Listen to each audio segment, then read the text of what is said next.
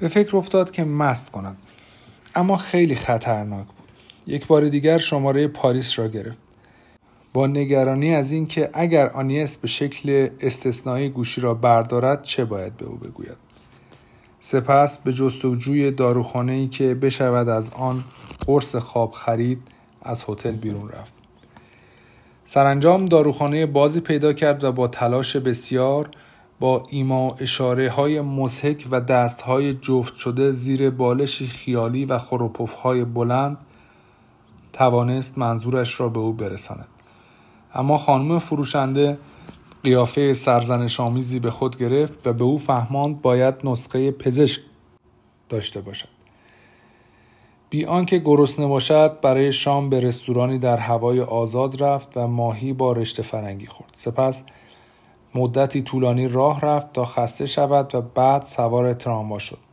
در طبقه بالا آرنجش را به پنجره‌ای بدون شیشه تکیه داد و به رغم ممنوعیت سیگار کشیدن که البته کسی به آن اعتنایی نداشت، سیگار پشت سیگار کشید. به نمای ساختمان‌هایی که یکی پس از دیگری از پیش چشمش می‌گذشتند نگریست. به چراغ‌ها، تابلوها، محله‌های شلوغ یا خلوتی که به ردیف پشت سر هم نمایان می‌شدند و به ترامواهایی که از روبرو می‌آمدند. با فاصله چنان نزدیک که هر بار مجبور می‌شد با عجله آرنجش را پس بکشد. بوی ناخوشایند ماهی سرخ کرده از پنجره‌ها به داخل تراموا هجوم می‌آورد. این خط تراموا در طول جزیره به موازات بندر حرکت می‌کرد.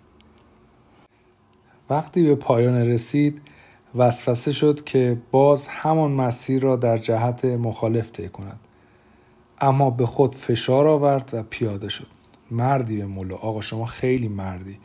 اگر می‌خواست از همه وسایل حمل و نقل عمومی شهر تا آخرین حد ممکن استفاده کند، برای فردا مترو باقی می‌ماند و پس از آن هم قطار کابلی که به ویکتوریا پیک می‌رفت.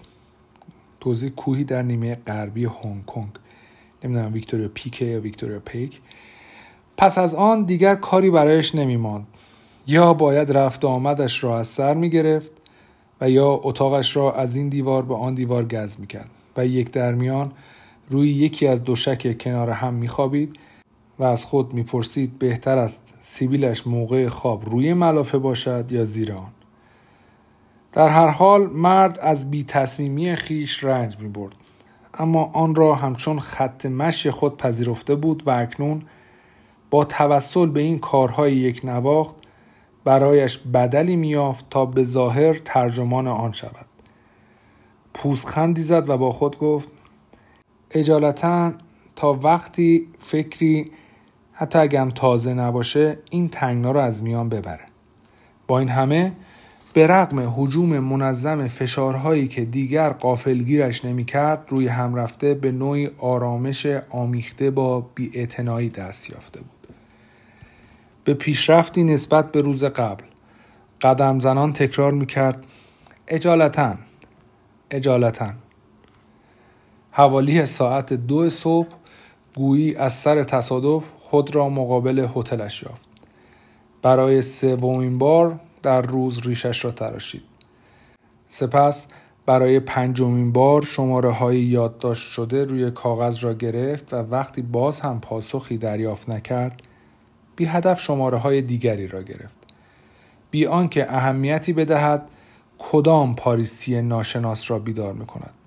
تنها می‌خواست مطمئن شود که دست کم خود شهر پاریس همچنان وجود دارد. بعضی از شماره‌هایی که تصادفی می‌گرفت به کسی واگذار نشده بود. آن وقت صدایی را می‌شنید که می‌گفت شماره‌ای که گرفته اید مشترکی ندارد. لطفاً به راهنمای تلفن یا مراکز اطلاعات مراجعه فرمایید. او همچنین به اطلاعات شماره 12 ساعت سخنگو، یک آژانس تاکسی و پذیرش هتل تلفن کرد تا از درستی پیش شماره مطمئن شود. این کارها 1 ساعت طول کشید و در این مدت پیاپی سیگار دود کرد. پیامگیر راه دور را از کیف لوازم ریش تراشی بیرون آورده و همچون طلسمی بی مصرف در دستش نگه داشته بود. موج وحشتی که نزدیک شدنش را احساس می‌کرد رفته رفته سراپایش را فرا گرفت. این حال منحصر به گذشته‌اش و به خاطراتش نبود، بلکه تمامی پاریس در چاهی فرو می‌رفت که با هر قدم در پشت پایش دهان می‌گشود. بهتر نبود فردا به کنسولگری برود. بیشک آنجا به او می‌گفتند که ارتباط تلفنی به بهترین وجه برقرار است. حتی ممکن بود در صورت اقتضا بخواهند این را به او ثابت کنند، اما شماره هایی که قصد ارتباط با آنها را داشت همچنان پاسخی نمیدادند. شاید کسی اونجا نیست، یه بار دیگه سعی کنید. بله، کنسول مهربان قاعدتاً به چنین نتیجه‌ای میرسید و سعی میکرد و چنین پاسخی به او میداد. همان کنسولی که احتمالاً خبر مرگ دردناک او را به آنیس خواهد رساند و آنیس در آن موقعیت خاص بلافاصله گوشی را برخواهد داشت. تلویزیون اتاقش را روشن کرده و صدایش را بسته بود. با لباس دراز کشید و چرتی زد. چرتی بریده و نامنظم. وقتی بر اثر آزردگی از بوی بد توتون سرد شده چشمهایش را باز کرد، چینی هایی را دید که با سر و وضعی آراسته روی صفحه بی صدای تلویزیون لب می جنباندند. کمی بعد چند کاوبوی سوار سیرایی شدند که شاید ساخت اسپانیا بود. البته اگر اسپانیا آنطور که از نقشه جهاننمای بحرین برمی آمد از روی کره زمین محو نشده باشد.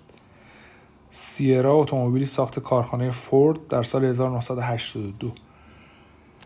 لابد در هنگ کنگ هم مثل آمریکا کانال‌های تلویزیونی سراسر شب برنامه پخش می‌کردند، اما شاید فردا صبح در میافت که چنین نیست و برنامه‌هایشان نیمه شب پایان می‌گیرد.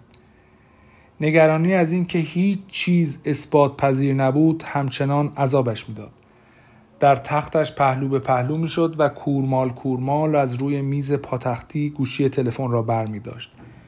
یک بار همچنان که کنترل تلویزیون را میان انگشتان منقبضش می‌فشرد، شماره‌ای را بدون پیش شماره گرفت، صرفاً برای آنکه صدایی از آن بشنود. مردی را احتمالاً در هنگ کنگ از خواب پراند که داد و بیداد کنان چیزهایی میگفت و او نمیفهمید. گوشی را گذاشت. از جا بلند شد. باز ریشش را تراشید و دوباره خوابید. سپیددم با چشمانی باز از هتل بیرون رفت. در خیابان‌های پر از ژیمناست‌های سرخیز پرسه زد. باز سوار قایق شد و زیر نگاه مأمور همیشگی که خوشنودیش آشکار بود، تمام روز همانجا ماند و پیاده نشد.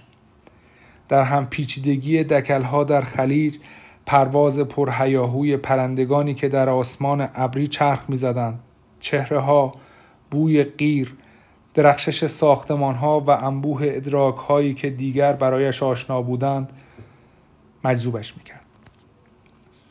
هر وقت ویرش می‌گرفت که به کنسولگری یا به فرودگاه برود، صبر می‌کرد تا این وسوسه بگذرد و خیلی زود هم می‌گذشت.